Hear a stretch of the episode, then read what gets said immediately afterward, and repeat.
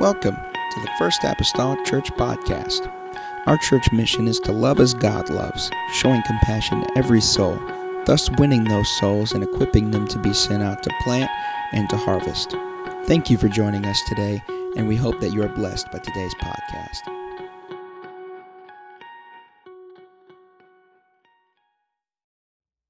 Amen. Today, seems like I remember some Christian comedian one time saying, "Let's go to the Book of Psalms." Amen. Psalms chapter 26. Good to see different ones in the house of the Lord. Good to see Sister Cox here today. Amen. And again, as I said, good to see Heath. We grabbed a couple of little boys here this morning. It's been coming on our Wednesday nights, so they come on Sunday mornings. And uh, daughter has a classmate with her today, so we're thankful for all of them. And uh, I dropped by and grabbed Pat this morning. He was standing outside just waiting to come to church. And uh, whenever I got to those little boys' house, their room was at the very end of their trailer. When I pulled up, his face was planted against the window, just waiting for that church van. You don't know how that did my heart. Amen. Psalms chapter 26. And I want to start reading in verse number one. The Bible says, Judge me, O Lord, for I have walked in mine integrity. I have trusted also in the Lord. Therefore, I shall not slide. Examine me, O Lord, and prove me. Try my reins and my heart. For thy loving kindness is before mine eyes, and I have walked in thy truth. I have not sat with vain persons, neither will I go in with dissemblers. I have hated the congregation of evildoers and will not sit with the wicked. I will wash mine hands in innocence. I can't even talk this morning. Innocency. I'm telling you, I've been making my family really proud here lately. So will I compass thine altar, O Lord, that I may publish with the voice of thanksgiving and tell of all thy wondrous works. Lord, I have loved the habitation of thy house, the place where thine honor dwelleth. This morning, for a little while, I want to talk to us today about walking in integrity. Walking in integrity. I know it's an old fashioned word, it's not something that many people really use much anymore. I want to talk about walking in integrity, or at least as David, as David here in the Psalms uh, describes it. Father, I come to you this morning. I'm grateful, God, for this opportunity to be in this place. I'm grateful, Lord Jesus for the opportunity to share the word of the Lord. It is your word, O Lord, that is a lamp unto our feet and a light unto our pathway. I pray, O Lord, you're able to help and direct us now, Lord, in some aspect and way in this service. Make our lives better by the word. In the lovely name of the Lord Jesus Christ that I pray. Amen and amen. God bless you this morning. You may be seated in Jesus' name today.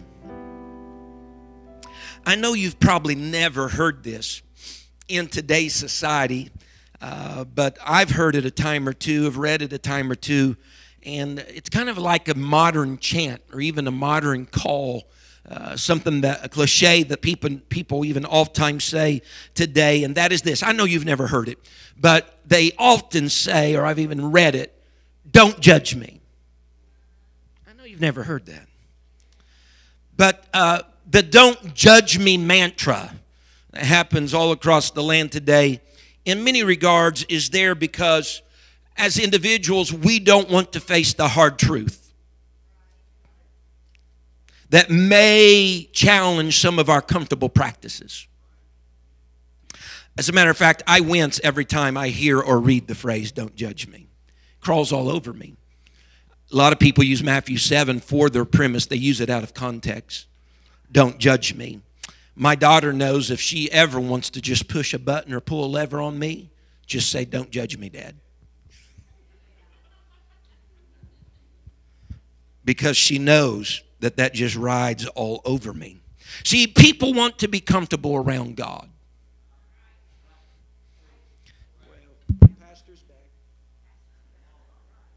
People want to be comfortable around God. People want a church that they can go to that they can feel comfortable with. And while I understand this in one regard, I do understand the idea of going to a church where perhaps that you, uh, you know, uh, feel accepted and that in spite of who you are, or where you've been, that you can walk in there and find, you know, a place to say. I understand that in one regard, but there is another side to it uh, that instructs me to this degree that in order to grow in a relationship with God, then change is required. And if true change is required, it's going to come on the heels of some examination of my life. Amen. It's believed that here in Psalms chapter 26 that David penned this psalm during the years that he was a fugitive when here when he was running for his life. He was trying to evade all the attacks of King Saul. King Saul was looking at David with a menacing eye, uh, wanting really to take his life, thinking that he was going to try to usurp his throne because in reality, David was more honorable than, than Saul was. And so, David, uh, they, they, many believe that he wrote Psalms 26 during this time of being a fugitive. And something about David during the time of being a fugitive, David was greatly misunderstood during these years. Greatly misunderstood. He, he walked a very fine line that uh, I think is a challenge to all of us, even yet today. And the fine line that David walked was this King Saul was still king, right?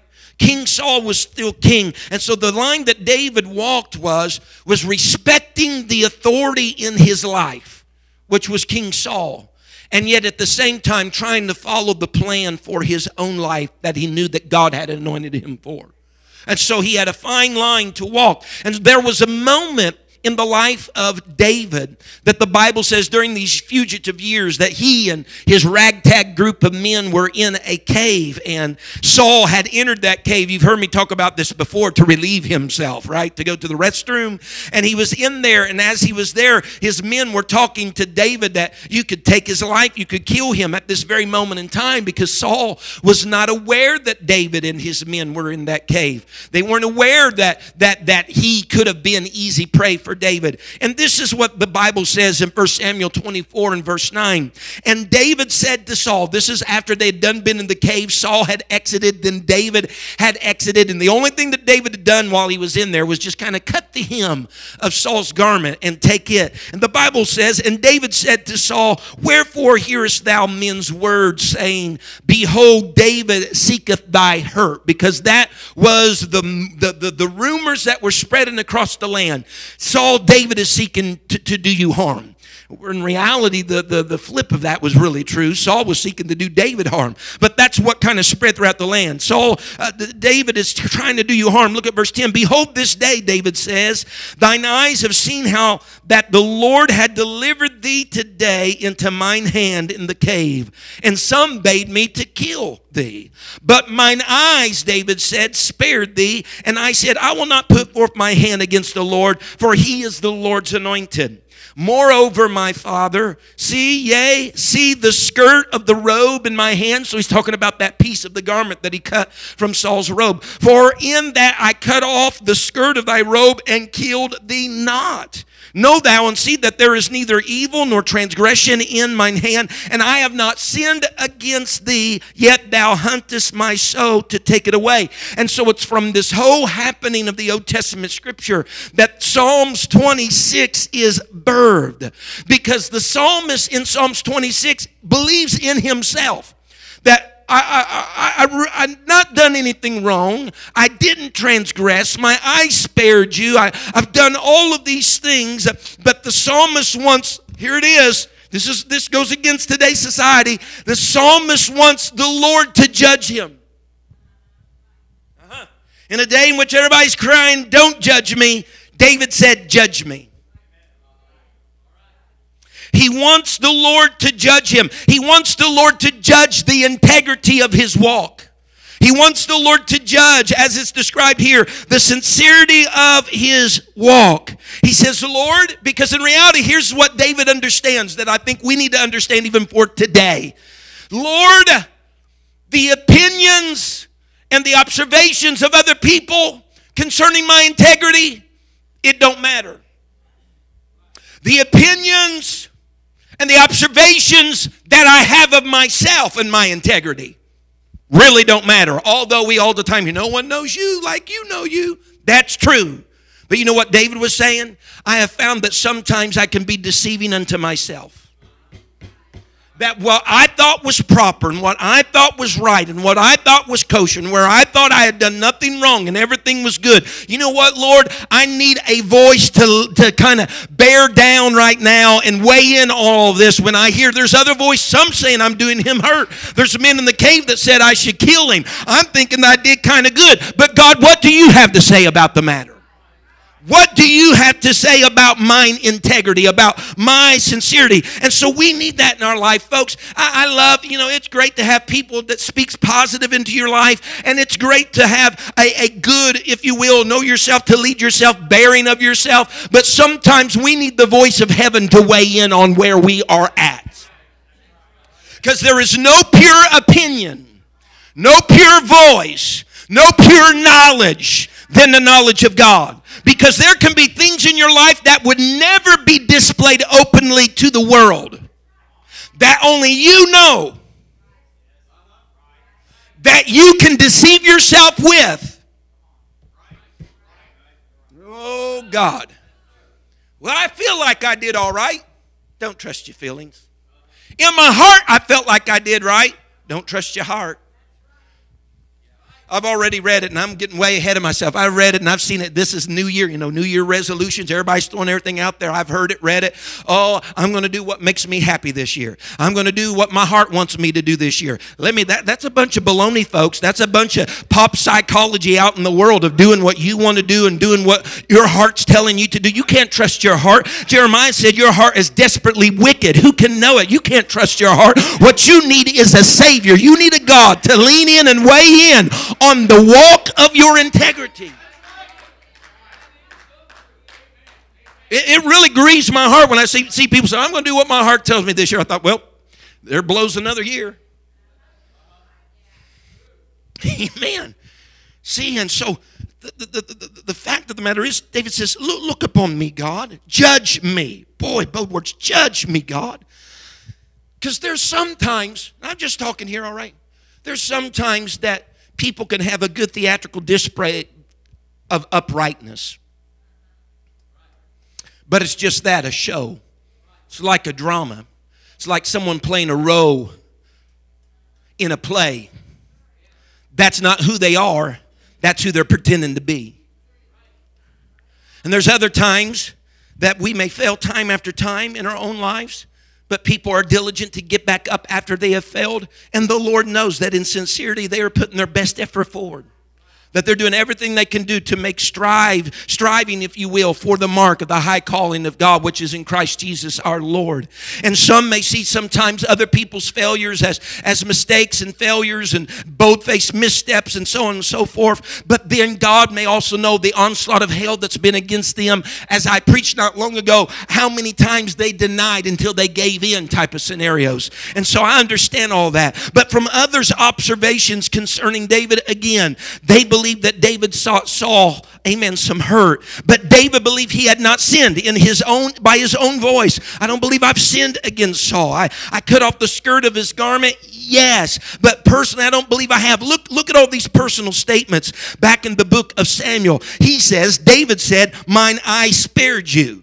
David said, I will not put forth my hand against him. David said, I killed you not. No evil or transgression is in mine hand. I have not sinned against you. And although he believed all that and said all that, he says, God, I need to know what you think. Yeah. Because we can feel real confident sometimes that we were not wrong. And God, if we'll allow him into that space, can still put down the gauntlet and say, You were wrong. So I need him to come and judge the integrity of my walk.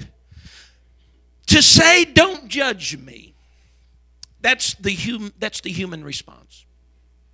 That's the human response. It's like the residents of Sodom and Gomorrah. When we look at Genesis chapter 19, whenever Lot first enters the city of Sodom and Gomorrah, when he enters there, the Bible tells us in Peter that, uh, that Lot first enters seemingly as a just person, speaks of him as a just person.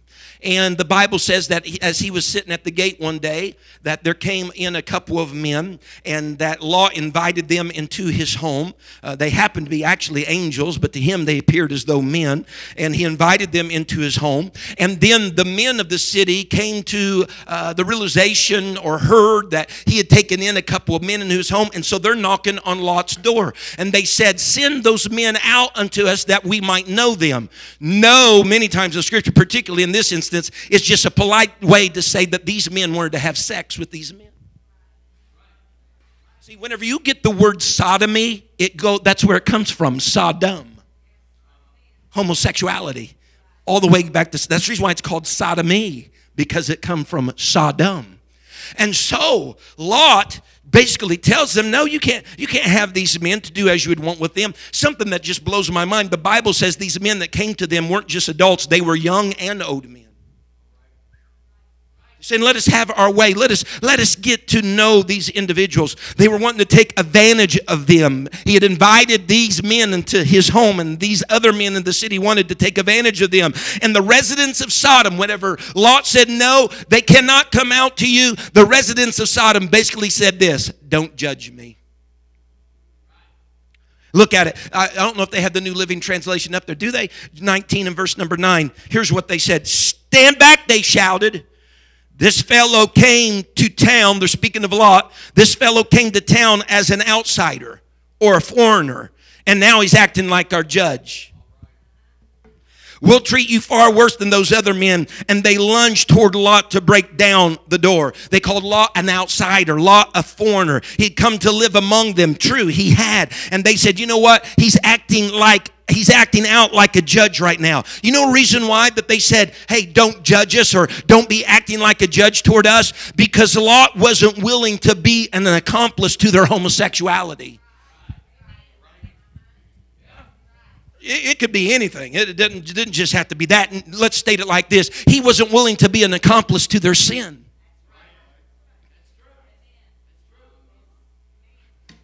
The, the, the church God's Spirit, it don't have to say anything to be judged. In. What we had was a just man that was in a wicked environment. And just because he was present there, he wouldn't even had to say anything. But the righteousness of the man, the justness of the man would feel as though they were attacking me. Amen. I've seen it sometimes. There's times I haven't said anything, but someone thought I judged them. I didn't open my mouth. What is it? God's Spirit judges. God's Spirit that lives inside of me, it judges. I've done a whole series on judging. There's nothing wrong with judging. The thing is, make sure you've judged yourself before you judge anything else. We could look at that again sometime, but nonetheless. So the psalmist was of the persuasion, Lord, I, I don't want to carry, I don't want to carry myself as everything's okay if everything's not okay. He says, I have walked in mine integrity. Again, integrity here means sincerity. David walked in his integrity. Not meaning that God, I've, I've, I've walked as being perfect. No. He's not saying I've walked in as being faultless. No. He said I've walked in my integrity. In other words, I've walked with a purity of heart to strive toward in, in, host, in a wholesome direction concerning the things of God. And so, in an era where the, the catchphrase is, Don't judge me, the psalmist says, Come on, judge me. He says, because I have a sense of confidence that everything is okay. He says, but I may have, I may be deceiving myself. Mm-hmm. I may be deceiving myself. I, I, think I've measured my actions. I think everything is pure. I think that's right. But God, I need your opinion on the matter. And so the judgment that the psalmist invites in verse number one is really a request of a three tiered type of approach or judgment there in verse number two. Three things. He goes on and he says, Examine me, prove me, and try me. Examine me, prove me, and try me. We go to 1 Corinthians, 2 Corinthians 13 and 5, where the Apostle Paul is admonishing the church at Corinth. He says, Examine yourselves, whether you be in the faith, and prove your own selves. He's encouraging the church at Corinth to examine themselves. But the psalmist understands this I know the traps of one person being the only voice of evaluation in their own life. If you're the only voice of evaluation in your life, it's really an unfair evaluation. So I need God to examine me. I, I need to invite the examination of the Lord. What did David and the psalmist say in some of the other psalms, like Psalms 139? He said, Search me, right? Search me, O God, and know my heart. Try me and know my thoughts and see if there be any wicked way in me and lead me in the way everlasting. We need that type of examination. The examination that goes beyond the surface. The examination that goes to the depths of the heart. The examination that goes to the depths of the thoughts. The examination that says, Lord, if there's a wicked way, point it out. Don't, don't, just, don't just pacify me by telling me everything's okay. Because sometimes that's what I want if I go to somebody else. I just want them to be the yes man in my life. You're okay. You didn't do anything wrong. Everything's all right. Oh, I feel great about myself, though I know in my mind I did wrong. But it's just good to hear to read. You didn't do anything wrong. They're just being kind. They're really not your friend. David says, God, I need you to get on my thought level, on my heart level, and I need you to examine me. Amen. Because in the end, it doesn't matter what others think. It matters, God, what you think. And I believe that maybe in society, we have a little false idea about the true thinking patterns of God. Meaning, we think we know what God thinks. But if I go back to the Bible, and I am a firm believer going back to the scripture around here, you know that. If his thoughts is higher than my thoughts, and his ways are higher than my ways. How can little peon Paul truly know and understand the way that God thinks? In other words, whenever I think I'm proper in his eyes, I got, yes, the word that I can go off of, but sometimes I need his voice to speak into my life and say, God, judge me. Oh, Brother McGee, I don't know about that. Folks, here's the end of the result. Someday at rapture, when rapture said and done, we're going to meet the judgment of God. So I might as well ask Him to judge me now rather than waiting until then. Because if He'll judge me now, I might be able to make some course correction before then. Because that's the last judgment, that's the final judgment. I need Him to judge me now. Am I walking in mine integrity? I need him to judge me now. Prove me, he says. Examine me, prove me. The original meaning of the word has a reference to smell. Quality by smell. Have you, have you ever had food in the refrigerator? I'm just saying, folks. You know, even if it's toying with the expiration date, and like you pick it up and you do the, you know, you open the milk top and you're like, and it's like something just doesn't smell right about that. Right? It just it's the smell test, right? I mean, it's the same thing that Isaac did to his son Jacob.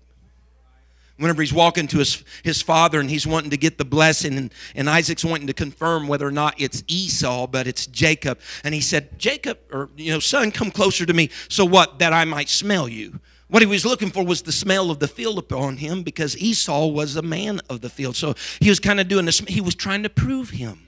He was trying to prove him. For that matter, this, this idea that smell that permeates from our lives uh, throughout the Old Testament scripture, whenever there was a whole burnt offering that was offered into the Lord, many times, most times, it was required that it be sprinkled with frankincense.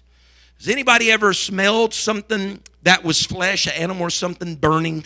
Burnt flesh is not a pleasant smell. whether it be of animal or whether it be of human. Burnt flesh is not a pleasant smell. And so they would do these whole burnt offerings of animals, but they would sprinkle them with frankincense. And frankincense gives off a fragrance, particularly whenever it's burned. And that's the reason why when you read in scripture, whenever this would take place, the Bible would talk about how there being a sweet smell that was going into the nostrils of God. Burning flesh, not so much that, but that it was flavored with frankincense. And so our lives, are those living sacrifices that we're offering up to God of, with frankincense mingled in. That should be a sweet savor unto the Lord. Look at Genesis 8 and verse number 20. And the Bible says this is after the flood. This is after and them came off the ark, right? Having two of every animal, except for the clean animals, God had commanded them to take seven of, even the fowls, take seven of. And this always amazes me when I read it, time after time. God told him to take seven of the clean fowls, seven of the clean animals but didn't really tell him what's the purpose of taking seven of the clean and only two of, of the other kind of male and female. And he never does tell Noah. But Noah taps into what's needed when he comes off the ark. And Noah built an altar unto the Lord. He had to have seven of the clean animals because those were going to be some animals he was going to sacrifice to God on the altar that God never told him to build but his own heart. Noah says, I, I, I've came through the flood.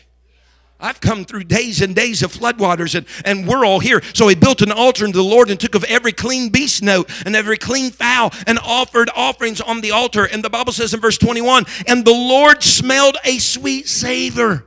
And the Lord said in his heart, I will not again curse the ground anymore for man's sake. For the imagination of man's heart is evil from his youth. Neither will I again smite anymore every living thing as I have done. And so, as David is coming to this moment and he's asking God to approve him or smell him, he's like, God, am I offering anything up to you that has a pleasant smell? Are you just smelling burning flesh or has it been sprinkled with something that's going to be fragrant, that's going to be yeah, yeah, yeah, yeah. Say, well, I, I give burnt offerings all the time to the Lord. Yes, but are they mingled with anything that has a fragrance or aroma that's pleasing? It's pleasing to God. I need you to, I need you to prove me. I need you to prove me. As a matter of fact, later in this same psalm of Psalm 26, David tells his intention to the Lord. He says, So will I compass the altar.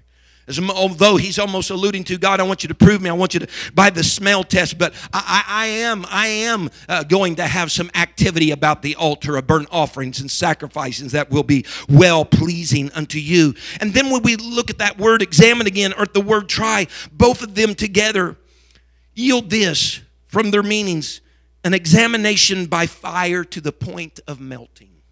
An examination by fire to the point of melting, because impurities in gold or impurities in precious metals cannot be removed unless the fire gets hot enough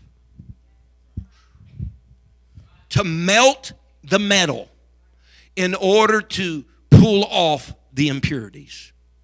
So when David says, God, judge me, examine me, prove me, try me, you know what David's asking for in a roundabout way? Put me in the fire. Put me in the fire and make it hot enough that there's a melting that takes place. So that if there are impurities that need removed, I'm in a state, in a position. Oh, yeah. Watch the trials you curse. Because if you ask God to judge you and then the trial comes, you might be asking Him to sidestep what He was doing to purify you. Huh?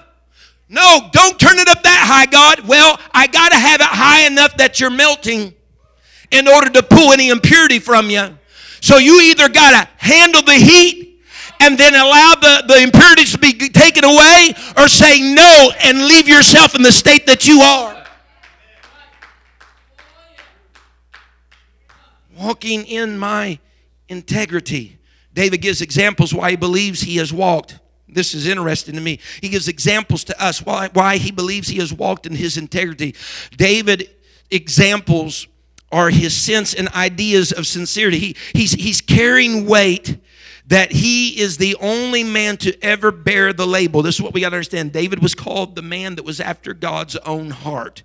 So he's carrying the weight of all this, this label of being the man after God's own heart. And now he's giving us a sense or an idea of why he believes he's walked in his integrity. So this is important to us. Only guy ever spoken as the man, the man that's after God's own heart. And he's sharing with us, this is why I believe that maybe I've walked in integrity. So I, my antennas are up. I'm paying attention to what he has to say. In verse number three, he says, For thy loving kindness is before mine eyes, and I have walked in thy truth. Thy loving kindness is before my eyes. Look at it. Eyes and where he's walked. Eyes and where he's walked. Thy loving kindness is before me, and I've walked in truth. One impacts the other.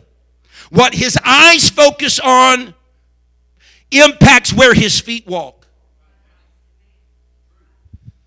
What we focus on will have bearing on what we walk in. They say, I read some studies here over the week, they say that every individual, regardless of terrain, whether it's plain or if it's a little rough or very rough, they say, scientists say, that human beings always walk with a two step vision ahead. In other words, they're always anticipating the next two steps as they walk, regardless of the terrain. They're always anticipating the next two steps. And so if you're doing that, then your focus is going to impact your step.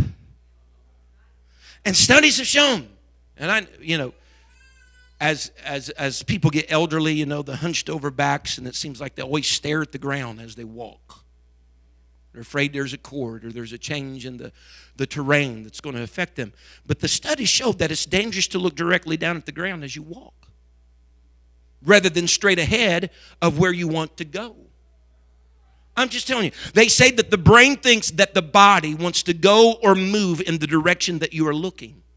And so, if you are looking down all the time as you walk, it makes literally your body unstable and throws your body off balance because your brain is thinking you're wanting to go where your eyes are looking. And what often happens with older people, I fell and I can't get up because their body thought that's where they wanted to go. Hallelujah. David said, Thy loving kindness is before mine eyes.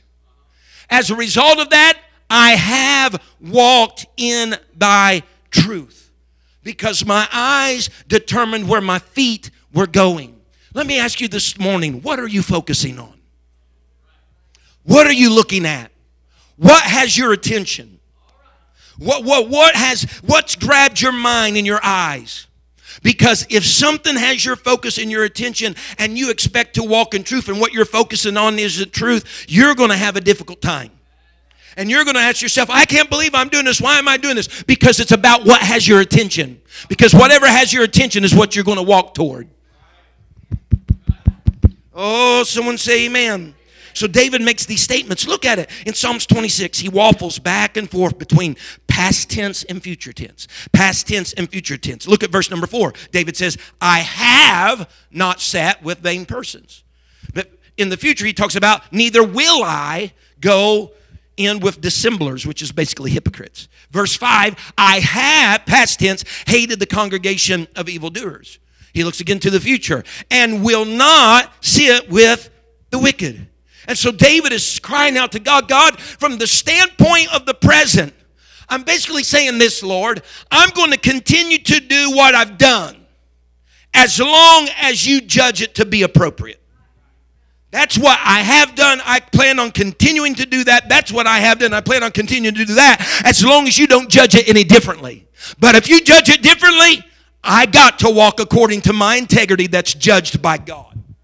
Not according to my integrity that I think is integrity, but an integrity that is judged by God. And so I understand, I understand David's letting God know. He says he understands that there are people.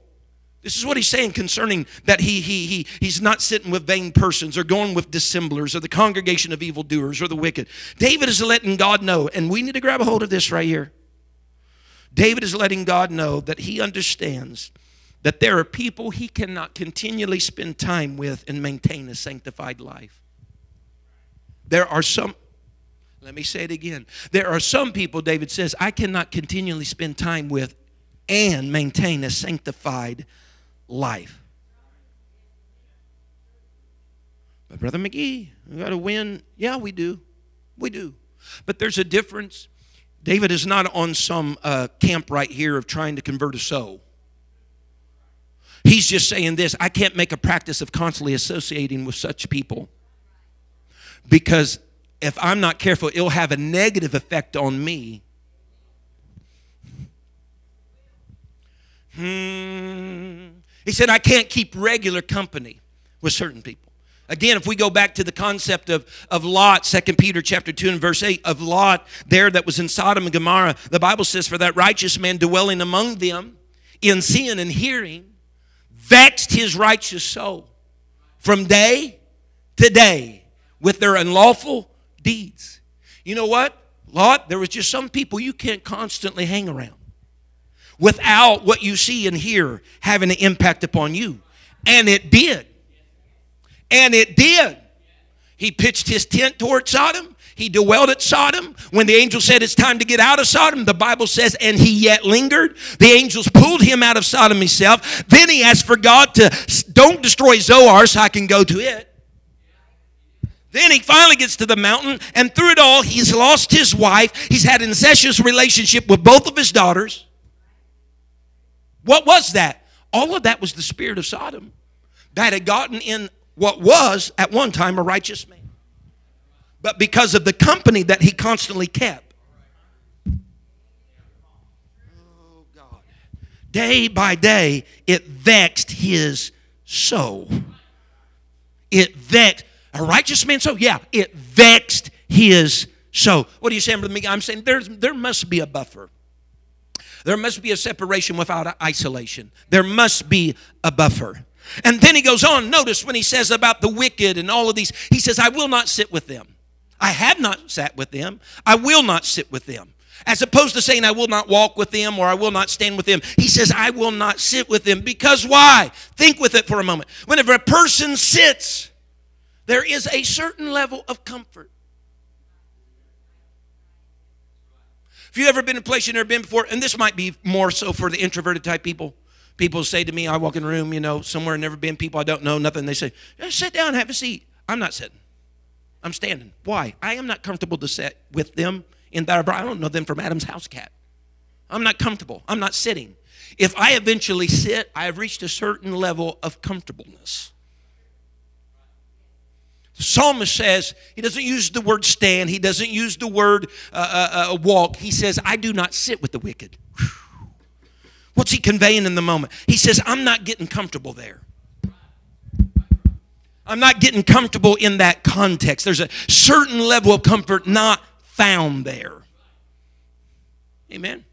Everybody doing right? I know teaching on Sunday morning. So not only does David tell us the things that he abstains from, but he also tells us the things that he's going to give his attention to. He tells us the things that he's going to do. Because, as I've oftentimes said, equally as important uh, concerning the things that we abstain from is the things that we do pay attention to. Right? It's not just to separate from, it's to separate unto type of thing. And so David says, he gives us a few lists here of as a man trying to walk in his integrity, some of the things he's going to give his attention to. These are good things. These are things I think as Christians we need to do. David tells the Lord that he's going to give attention to the house of God, that he's going to give attention to the laver where he can wash himself, he's going to give attention to the altar.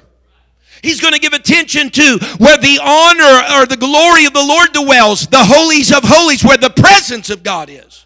So I'm going to, and, that, that just overwhelms me because David's like, it's just not good enough for me to give attention to your habitation, to the house of God, but I want to give attention to the presence. What are you saying? I'm saying you can come to the house without ever giving attention to the presence of the house. You, you can show up and be faithful to the place and not faithful to the presence. But David says, I've learned that in order to walk in mine integrity, in sincerity for the Lord, it's more than just showing up where He habitates. It's showing up and trying to get in touch with the presence, with the Spirit, with. Amen. Amen. So I'm, I'm going to give my attention to all of these things. I mean, I, I, believe I'm walking there, Lord. This is what I'm endeavoring to do. I, I'm going to try to continue to walk in this integrity, but I need you to judge me. He washes his hands, the Bible says. He says there in, in verse number 6, he says, I will wash my hands in, in, innocency. There, I almost did it again. So will I compass thine altar, O Lord. I will wash my hands. That washing of the hands was just, even for the Old Testament priests, it was a cleansing. Amen. From the outside interactions that they had had prior coming to the tabernacle. And that washing of hands, amen, allowed them that entrance and that interaction with a holy God. And so David says, I'm going to do these things. And as he's saying these things, we even see in verse number uh, uh, uh seven that he's doing all these things of washing his hands and, and and compassing the altar with this purpose. He's doing these things because he wants to praise the Lord. He wants to praise the Lord for his wondrous works. He wants to lift his voice with a voice of thanksgiving unto God. He's saying, God, I'm going through all this and I'm trying to walk in my integrity because I want to praise you.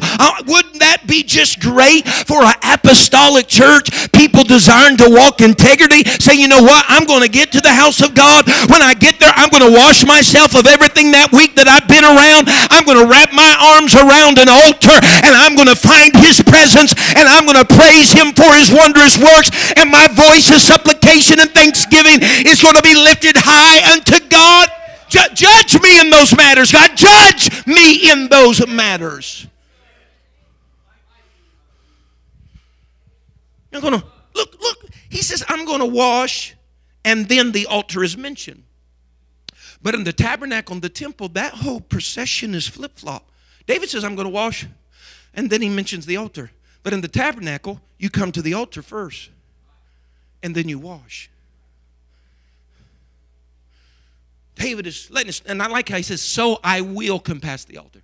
He says, I will wash, so I will. You know what he's saying? If I'm talking about washing, then I'm going to have to be at the altar because I'm going to hit it before I ever hit a spot of washing. Because I need to go to that altar where that sacrifice is pulled on and blood is shed, which was typical of repentance. Oh, God.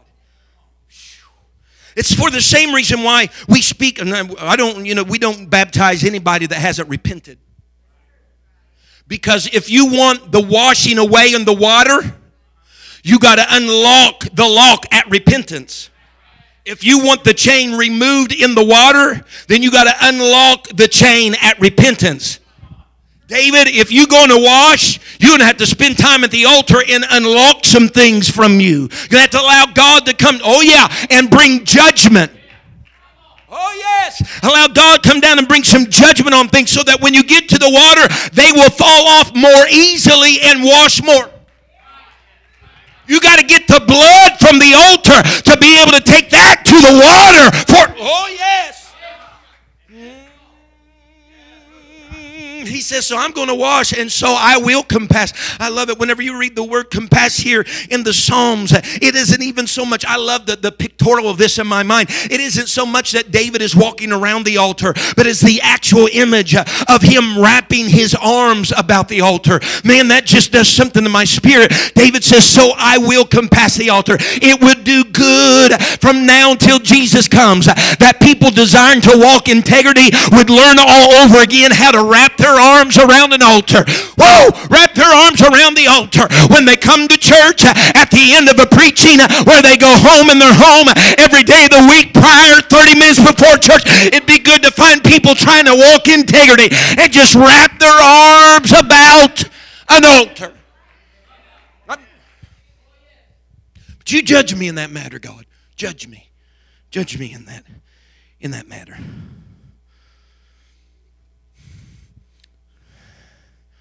So, lies of integrity, according to David, the man after God's own heart, to his own perception. Lives of integrity consisted of all these things. It consisted of loving the house of God, uh-huh. loving the house of God. He loved the habitation of thy house. But as I've already mentioned, even more importantly, loving the presence of God, the place where his honor dwells. The sons of Korah in Psalms 84 had a similar sentiment of loving God's house and loving his presence. They said, How amiable are thy tabernacles, O Lord of hosts. That's just the house, that's the building. They say, My soul longeth, yea, even fainteth for the courts of the Lord. But watch this. My heart, they say, and my flesh crieth out for the living God. We had a switch there. It went beyond building to person. It went, it went on place to presence. He says, My heart and my flesh crieth out for the living God. If you can stand with me this morning, I'll hasten to a close. Verse 11 of Psalms 26, I want to share with you. David says, but as, but as for me, he makes a contrast here. He's, he's in his uh, talk in the scripture it also talked about sinners in whose hands was mischief and full of bribes and all that. So he's talking about them, but he says, But as for me, he says, This is the way that, that they carry on their lives and that they conduct their lives. But in contrast to that, as for me, look what he says. This is different than what he started out with. He says, I will walk in mine integrity. He talked out in the beginning as, I have walked in my integrity. So, verse 1, he's past tense, I have walked in my integrity. At the end of this, this discussion with the Lord of judging him, he's saying, I will walk in my integrity.